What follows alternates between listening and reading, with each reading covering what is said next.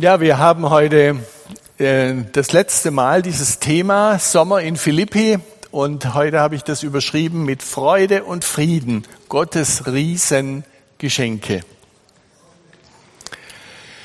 Kürzlich habe ich die Predigt eines Freundes gehört und er hat sie überschrieben mit der Aufforderung, frag immer erst warum. Also, geh den Dingen auf den Grund. Reflektiere Meinungen, die du hörst. Reflektiere deine eigene Meinung und deine Lebenseinstellung auch immer wieder sorgfältig. Ich denke, es ist ein natürliches Bedürfnis von uns Menschen, Dinge gut zu verstehen. Schon bei Kindern erleben wir das. Wenn man zu ihnen etwas sagt, dann fragen sie ab einem gewissen Alter sehr oft, warum? Und wenn du es ihnen dann erklärst, fragen sie oft weiter, Warum? Und du erklärst ein bisschen mehr und wieder kommt die Frage, warum? Und als Erwachsene trauen wir uns oft nicht mehr, so unbedarft zu fragen. Warum? Vielleicht, weil wir nicht dumm dastehen wollen, weil wir nicht nerven wollen, weil wir den anderen nicht in Verlegenheit bringen wollen. Das kann ganz unterschiedliche Gründe haben. Aber grundsätzlich ist es doch so gut, wenn wir Dinge, wenn wir bestimmte Zusammenhänge möglichst gut verstehen. Und es ist gut, wenn wir gute Gründe haben für das, was wir tun. Es ist gut, wenn wir Weichenstellungen für unser Leben gut durchdacht haben. Warum soll ich Christ sein? Warum soll ich in die Kirche gehen? Warum soll ich in meiner Kirche nicht nur konsumieren, sondern mich mit meinen Begabungen und Fähigkeiten aktiv einbringen? Warum soll ich richtig Gas geben und mit Leidenschaft meinen Glauben leben? Warum sollte ich Geld für meine Kirche investieren? Warum sollte ich mit ganzem Herzen mein Leben Gott geben? Wenn wir auf diese Fragen keine guten Antworten haben, dann werden wir nicht mit Überzeugung und entschlossen für Jesus leben. Auf alle diese Fragen können wir in der Bibel richtig gute Antworten finden. Aber trotzdem ist sie kein Rezeptbuch, das man einfach mal nur an der richtigen Stelle aufschlagen muss, um eine Antwort zu finden. Aber je mehr wir uns damit beschäftigen, je mehr wir darin graben, desto mehr werden uns Zusammenhänge für unser Leben klar. Und wir erkennen, dass wir Gott bei allen Themen um Rat fragen können. Wenn wir die Bibel lesen, lesen wir sie oft mit einer bestimmten Brille.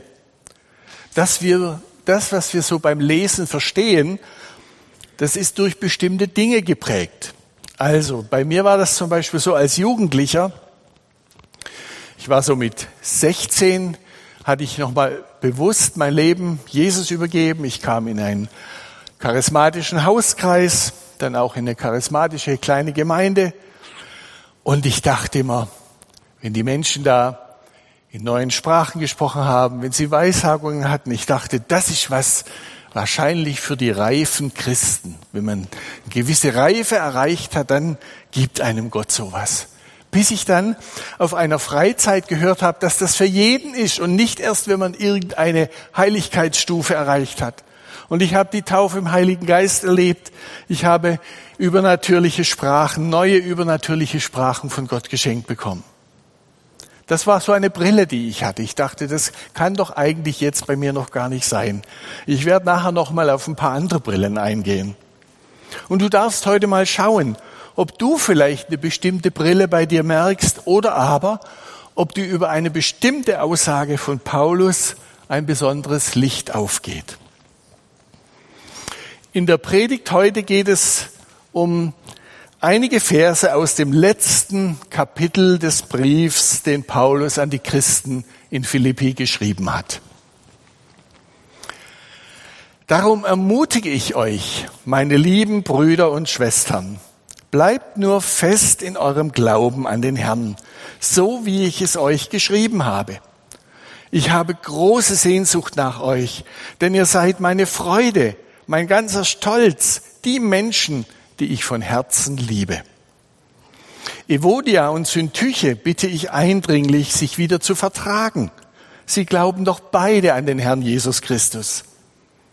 Vielleicht kannst du, Syzygus, mein treuer Mitarbeiter, den Frauen dabei helfen.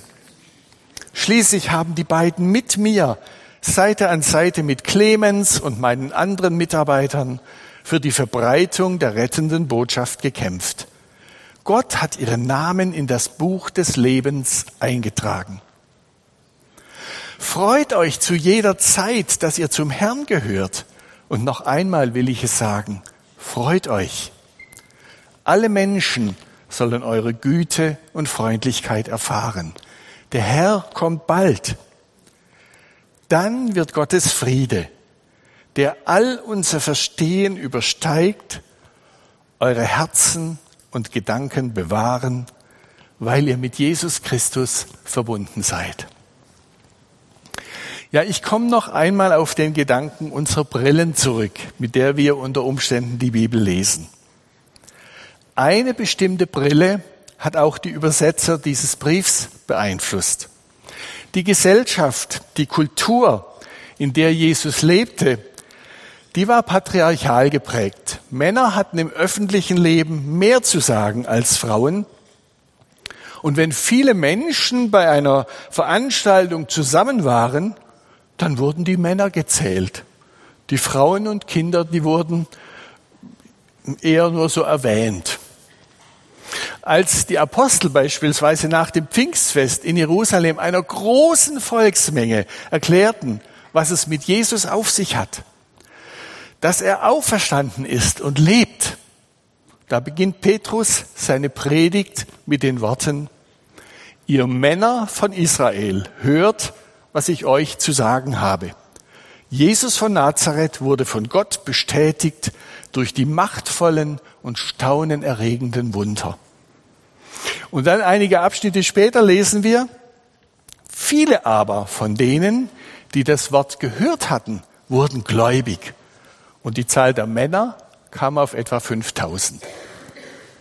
Das so zu berichten, das war kulturelle Gewohnheit und Prägung.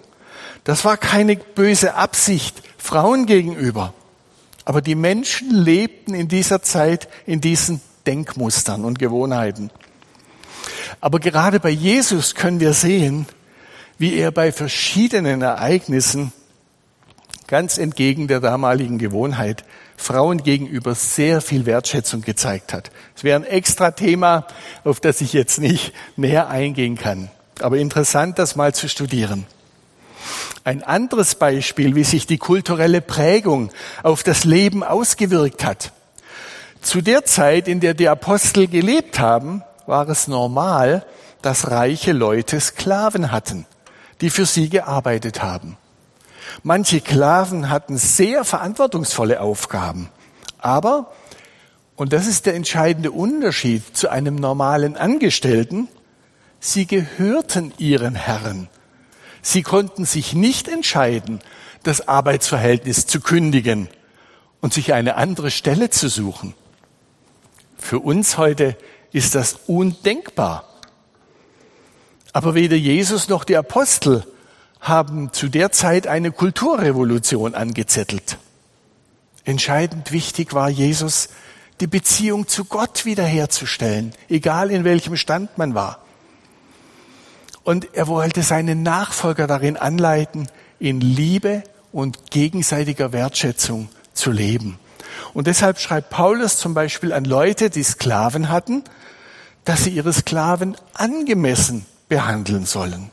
Zum Beispiel schreibt er, ihr Herren geht gerecht mit euren Sklaven um und behandelt sie fair. Denkt daran, dass auch ihr einen Herrn habt und dieser Herr ist im Himmel. Obwohl es also im Neuen Testament nicht kritisiert wird, dass auch Christen Sklaven hatten, waren es viele Jahrhunderte später gerade auch Christen, die massiv gegen die Sklaverei gekämpft haben. Sie hatten erkannt, dass Sklaverei nicht mit der Würde eines Menschen zusammenpasst, die Gott jedem gegeben hat. Soweit mal ein kleiner Ausflug in die Sozial- und Kulturgeschichte zur Zeit der ersten Christen. Und jetzt kommen wir wieder zu unserem Text im Brief in die Philippa, an die Philippa. Praktisch in allen Übersetzungen, die vor mehr als 15 Jahren erstellt wurden, da lesen wir Folgendes. Darum ermutige ich euch, meine lieben Brüder, bleibt nur fest in eurem Glauben an den Herrn, so wie ich es euch geschrieben habe. Ich habe große Sehnsucht nach euch, denn ihr seid meine Freude, mein ganzer Stolz, die Menschen, die ich von Herzen liebe. Und erst in den letzten Jahren ist den Übersetzern der Bibel deutlich geworden, dass das griechische Wort, das hier mit Brüder übersetzt wird, darum ermutige ich euch, meine lieben Brüder, dieses Wort, das hier mit Brüder übersetzt wird, das bedeutet sowohl Brüder wie auch Schwestern. Es ist männlich und weiblich. Und da Paulus an die ganze Gemeinde schreibt, ist es deshalb sinnvoll, hier zu übersetzen, meine geliebten Brüder und Schwestern oder in manchen Übersetzungen steht auch meine geliebten Geschwister. So steht es inzwischen auch in der Revision der Lutherbibel von 2017, in der Basisbibel, in der revidierten Einheitsübersetzung, die im katholischen Bereich weit verbreitet ist und in vielen weiteren Übersetzungen. Aber ich habe heute Morgen nochmal zufällig meine Neues Leben Bibel und gestern auch die Hoffnung für alle genommen, die ich habe. Und die sind eine ältere Auflage aus dem Jahr 2006, aus dem Jahr 2013, glaube ich, die eine. Da steht auch noch, meine lieben Brüder. Und in den neuen hat man erkannt, halt, das ist eigentlich zu einseitig übersetzt, zu schmalspurig. Hier müssen wir schreiben, meine lieben Brüder und Schwestern. Und jetzt schauen wir noch ein bisschen genauer hin, was Paulus den Brüdern und Schwestern denn schreibt. Das spricht auch in unser Leben hinein. Zuerst einmal erkennen wir die herzliche Beziehung von Paulus zu den Philippern. Er sagt, darum ermutige ich euch, meine lieben Brüder und Schwestern, bleibt nur fest in eurem Glauben an eurem Glauben an den Herrn, so wie ich es euch geschrieben habe. Ich habe große Sehnsucht nach euch, denn ihr seid meine Freude, mein ganzer Stolz, die Menschen, die ich von Herzen liebe. Paulus spricht sie zweimal als Geliebte an. Ja, er bezeichnet sie als seine Freude und als seinen ganzen Stolz. Im ganzen Brief an die Philipper kommt diese herzliche Beziehung von Paulus zu ihnen zum Ausdruck. Er freut sich riesig, dass sie Jesus kennengelernt haben und ihm mit ganzer Kraft und Entschlossenheit nachfolgen. Er freut sich, dass Jesus der Mittelpunkt ihres Lebens geworden ist. Und er will sie ermutigen, Jesus mit ihrem ganzen Leben Ehre zu machen. Schon in der Einleitung seines Briefs hat er das ihnen ja geschrieben. Im Kapitel 1 beispielsweise. Ich bete darum, dass eure Liebe immer reicher und tiefer wird, je mehr ihr Gottes Willen erkennt und euch danach richtet. So lernt ihr zu entscheiden, wie ihr leben sollt. Also Liebe nicht nur irgendwie ein Gefühl, wo ich mich gut fühle, sondern Ihr lernt zu entscheiden, wie ihr leben sollt. Und einen Abschnitt später heißt es, im Kapitel 2, vollkommen ist meine Freude, wenn ihr die gleiche Gesinnung habt, in der ihr in der einen Liebe miteinander verbunden bleibt und fest zusammenhaltet. Wenn wir möchten, dass diese Liebe, diese Wertschätzung auch unser Leben kennzeichnet, dann kommen wir oft sehr an unsere Grenzen, oder? Aus uns heraus schaffen wir das nicht. Und deshalb ist hier von der göttlichen Liebe die Rede. Agape ist der griechische Ausdruck dafür. Und diese Agape-Liebe hat Gott durch den Heiligen Geist in unsere Herzen ausgegossen uns in unsere Herzen geschenkt, in unser Innerstes. Und aus diesem Grund wollen wir uns auch nicht mit gestörten Beziehungen abfinden. Der Agape-Tank von unserem Gott, der ist voll. Der ist wirklich voll. Und der Zapfhahn für diesen Tank, an den wir gehen können, das ist unser Gebet. Wir dürfen Gott im Gebet immer wieder darum bitten, uns mit seiner Liebe zu füllen. Ein alter Freund von uns, er hat jahrzehntelang eine Beratungspraxis, Beratungsstelle geleitet. Und er hat uns erzählt, wie er in den Pausen zwischen den Beratungen sich oft in seinem Zimmer auf den Boden gelegt hat, die Hände ausgebreitet und gesagt hat, Herr, füll mich jetzt mit deiner Liebe. Füll mich jetzt neu mit deiner Liebe für diese Menschen, die gleich kommen werden. Und er hat erlebt, wie Gott es buchstäblich getan hat. Bei Paulus spürt man hier die ganze Leidenschaft und die Liebe für die Christen in Philippi. Und dann konkretisiert er diese Aufforderung zur Liebe noch mit den Worten, weder Neid noch blinder Ehrgeiz sollen euer Handeln bestimmen. Im Gegenteil, denkt von euch selbst gering und achtet den anderen mehr als euch selbst. Wie leicht können wir neidisch werden? Wie leicht kann das uns umtreiben? Und wie gut ist es, uns dann immer wieder das vor Augen zu halten. Es geht nicht drum, bin ich der Beste oder habe ich das meiste oder das Schönste oder kann ich mir das Gleiche leisten wie andere? Es geht darum, dass wir auf Jesus schauen. Und deswegen begründet Paulus auch seine praktischen Aufforderungen immer wieder mit dem, was Jesus uns vorgelebt hat. Er hat den anderen höher, er hat uns höher geachtet als sich selber, so dass er sogar ans Kreuz gegangen ist für uns. Und auch Paulus äh, nimmt sich als Vorbild und er hat das gelebt, was er geredet hat. Sonst hätte er nicht so frei sagen können, orientiert euch an meinem Vorbild. Und das ist also eine Sache, die wir selbst auch ab und zu tun können. Darüber nachdenken, ob das, was wir leben, für andere ein Vorbild sein kann. Das, was ich lebe, wie ich lebe in verschiedensten Situationen, kann das für andere ein Vorbild sein? Wenn ich das für mich überlege, dann weiß ich ziemlich schnell, dass es bei mir leider nicht immer so ist.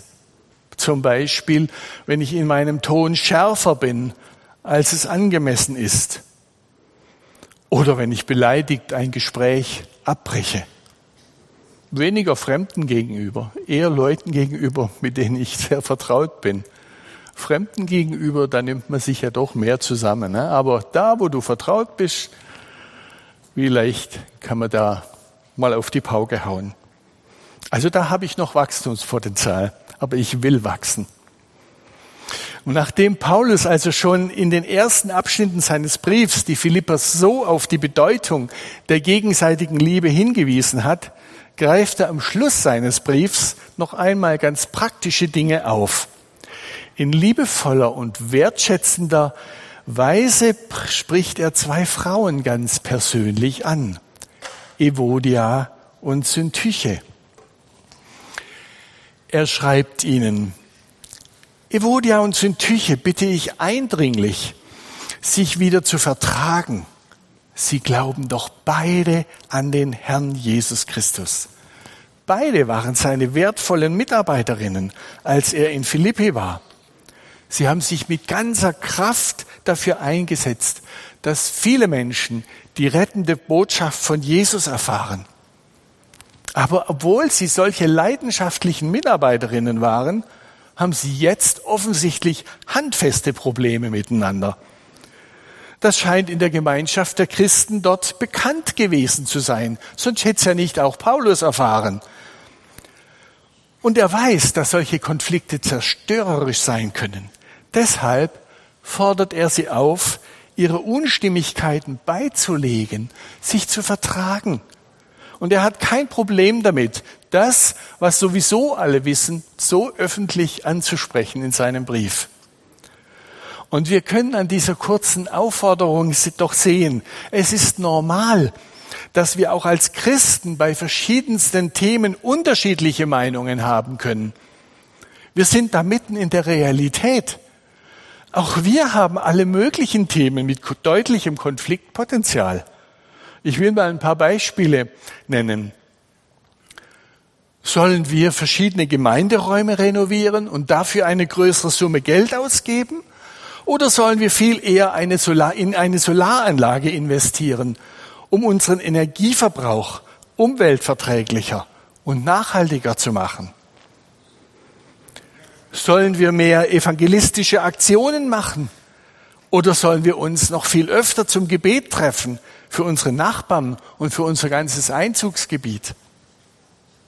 Sollen wir im Hauskreis mehr die Bibel studieren oder sollen wir vor allem Gemeinschaft haben und uns über unsere Erfahrungen mit Jesus austauschen?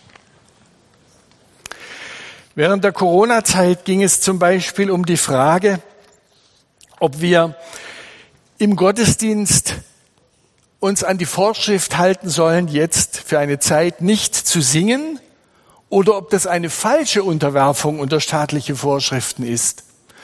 Und so gab und gibt es jede Menge Themen, über die man wirklich unterschiedliche Meinungen haben kann. Und jetzt geht es also darum, wie wir damit umgehen. Dürfen solche Themen uns auseinandertreiben? Dürfen die dazu führen, dass ich vielleicht sogar die Gemeinde verlasse? Also bei Evodia und Syntyche hätte das passieren können. Und deshalb fordert Paulus sie auf, das größere Ziel nicht aus den Augen zu verlieren und sich weiterhin gemeinsam dafür einzusetzen, dass die gute Botschaft von Jesus überall bekannt gemacht wird. Zusammenzuhalten, einander Wertschätzung zu schenken und zu zeigen, das ist wichtiger als in jedem Punkt einer Meinung zu sein. Aber das ist oft nicht leicht. Es kann einen innerlich fast zerreißen, wenn man von etwas überzeugt ist, von der Bedeutung, von der Wichtigkeit. Und deshalb bittet Paulus einen bewährten Mitarbeiter, diese beiden Frauen darin zu unterstützen, weiterhin zusammenzuarbeiten. Er schreibt ihnen, Gott hat ihren Namen in das Buch des Lebens eingetragen. Es geht darum, dass sie sich vor Augen halten, was sie in Jesus geschenkt bekommen haben. Ihre Namen stehen im Buch des Lebens. Das ist ein Bild dafür, dass Gott alle, die Jesus in ihr Leben aufgenommen haben, beschenkt hat mit ewigem Leben und dass bei ihm keiner vergessen wird, sondern alle seine Kinder sind bei ihm verzeichnet. So nennt die Bibel das und spricht vom Buch des Lebens. Heute würde man vielleicht sagen, ja, alle, die zu Jesus gehören, stehen in dieser Datei, die verschlüsselt und bei Gott gesichert ist. Oder, wie Paulus an Timotheus schreibt, der Herr kennt die, die zu ihm gehören. Und das dürfen auch wir uns ständig vor Augen halten. Der Herr kennt die, die zu ihm gehören. Und deshalb schreibt er weiter, Freut euch, was auch immer geschieht. Freut euch darüber, dass ihr mit dem Herrn verbunden seid. Und noch einmal sage ich, freut euch. Also ich bin jemand, der von seinem Temperament her nicht so enthusiastisch und freudesprühend ist. Vor allem als junger Erwachsener war ich oft niedergeschlagen und voller Selbstanklagen. Und da hat es mir richtig geholfen, immer wieder zu sagen, ich habe jetzt zwar schlechte Gefühle, die mich runterziehen, aber das ist nicht die Wahrheit über meinem Leben. Die Wahrheit ist, dass Jesus mich immer liebt, dass ich zu ihm gehöre. Er steht zu mir. Er verdammt mich nicht, sondern er macht mich immer wieder stärker in der Lebensverbindung mit ihm. Ich entscheide mich jetzt, ihm zu danken, ihn zu loben. Und das bringt Freude, wenn wir das tun. Paulus, der ist ja oft geschlagen worden, weil er Jesus verkündigt hat. Er war mehrmals im Gefängnis. Und umso entschlossener sagt er, freut euch, was auch immer geschieht. Freut euch darüber, dass ihr mit dem Herrn verbunden seid. Und noch einmal sage ich, freut euch. Ja, und ich will auch dich ermutigen. Wenn du vielleicht viele Sorgen hast, wenn du vor einem menschlich gesehen unüberwindbaren Berg stehst, vorher haben wir gesungen, dass wir die Probleme sehen, den Berg, aber Gott sieht schon den Sieg. Dass du eben dir selber immer wieder in Erinnerung rufst, dass du zu Jesus gehörst. Er kennt dich und er kennt deine Situation und er wird dich da durchbringen. Bevor Paulus noch eine weitere Ermutigung ausspricht, erinnert er die Philipper dann aber auch daran, dass es nicht nur um sie persönlich geht, um ihr Wohlbefinden, dass sie sich gut fühlen, sondern er sagt, das sollen auch andere merken. Und deshalb sagt er wieder, freut euch, alle Menschen sollen eure Güte und Freundlichkeit erfahren. Der Herr kommt bald. In einer anderen Übersetzung heißt es, freut euch zu jeder Zeit. Alle sollen es auch daran merken, wie freundlich ihr mit anderen umgeht. Christel und ich, wir leiten schon viele Jahre Seminare von Team F. Und die Thematik in diesen Seminaren ist vor allem die Stärkung von Ehen und Familien. Aber was uns immer wieder echt gefreut hat beim Feedback der Teilnehmer, da ging es dann zwar auch um die Themen, aber sie brachten auch oft zum Ausdruck, dass sie gemerkt haben, dass wir als ganzes Mitarbeiterteam in ganz großer Einheit und gegenseitiger Wertschätzung und Ergänzung zusammenarbeiten.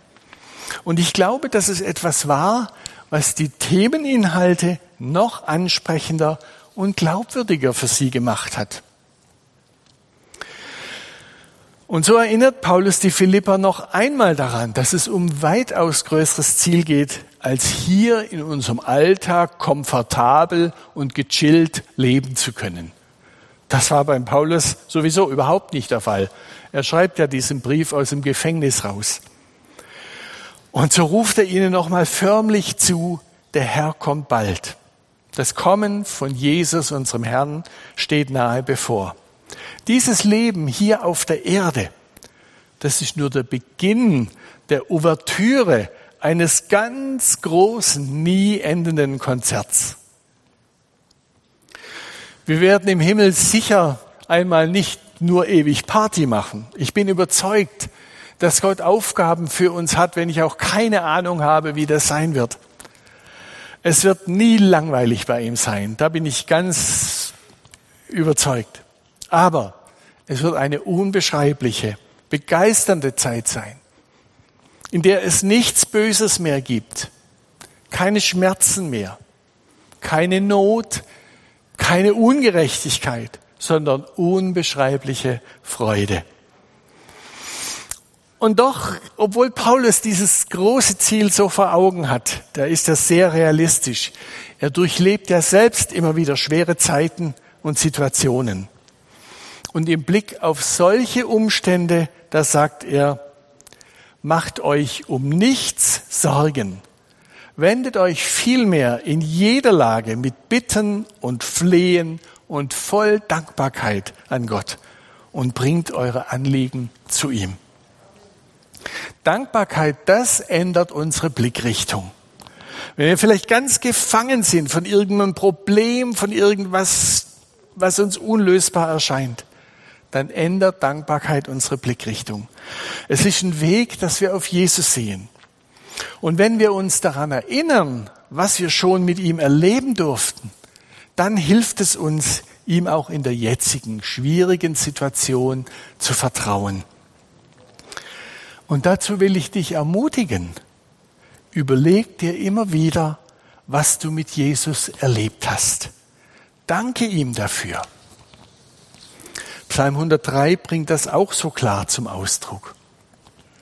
Lobe den Herrn meine Seele und vergiss nicht das Gute, das er für dich getan hat.